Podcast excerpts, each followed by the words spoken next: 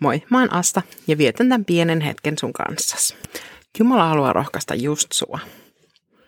Kun mä lähdin lähetystyöhön Japaniin syksyllä 2017, videopuheluista tuli normaali tapa pitää yhteyttä läheisiin. Koronapandemian myötä myös kaikki muut on joutunut opettelemaan tähän, kun kohtaamiset on siirtynyt nettiin ruutujen äärelle. Samalla tavalla kuin mun kesälomalle tullessani, nyt pandemiarajoitusten jälleen poistuttua, on ollut ihanaa nähdä ihmisiä kokonaan. Ei pelkästään heiluvaa kuvaa puhelimen ruudulta. Ei pätkiviä sanoja kuormittuneen nettiyhteyden takaa, vaan oikeasti koko ihminen kolmiulotteisena käsivarren mitan päässä, päästä varpaisiin. Vuosia sitten mä kävin museossa, jossa oli yksi pieni huone. Pöytä, pöydällä lamppu ja seinällä peili. Mutta mä en nähnytkään peilistä itteeni. Siinä näkyi vaan huone sellaisena kuin se oli, mutta ilman mua. Se oli yllättäen vähän pelottavaa, että mä en nähnyt edes itteeni.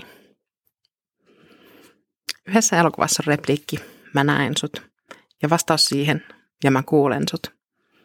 Siihen kiteytyy paljon meidän ihmisen tarpeista, tulla nähdyksi ja kuulluksi. Parhaimmilla meillä onkin ympärillä ihmisiä, jotka sekä näkee että kuulee sut. Mutta on tilanne sun läheisten kanssa millainen hyvänsä. On yksi, joka näkee sut kokonaan, aina – Salmista 139 ja 16. Sinun silmäsi näkivät minut jo idullani.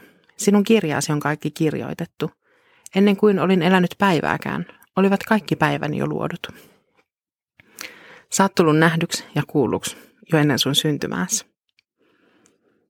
Kesälomalle Suomeen tullessa mä huomasin, että yllättäen olikin vähän jännittävää, että täti oli elävänä paikalla, ei pelkästään naamaruudulla – mutta voi olla myös jännittävää tulla nähdyksi.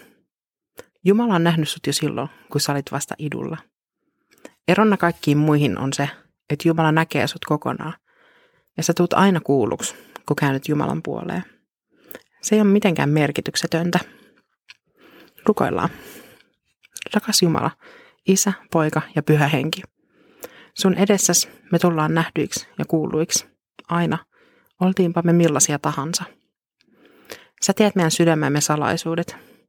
Nekin, jotka me ollaan piilotettu itse iteltämme. Anna meidän tuntea sun rakkautes, joka pehmittää kovan kuoremme. Aamen. Siunattua päivää.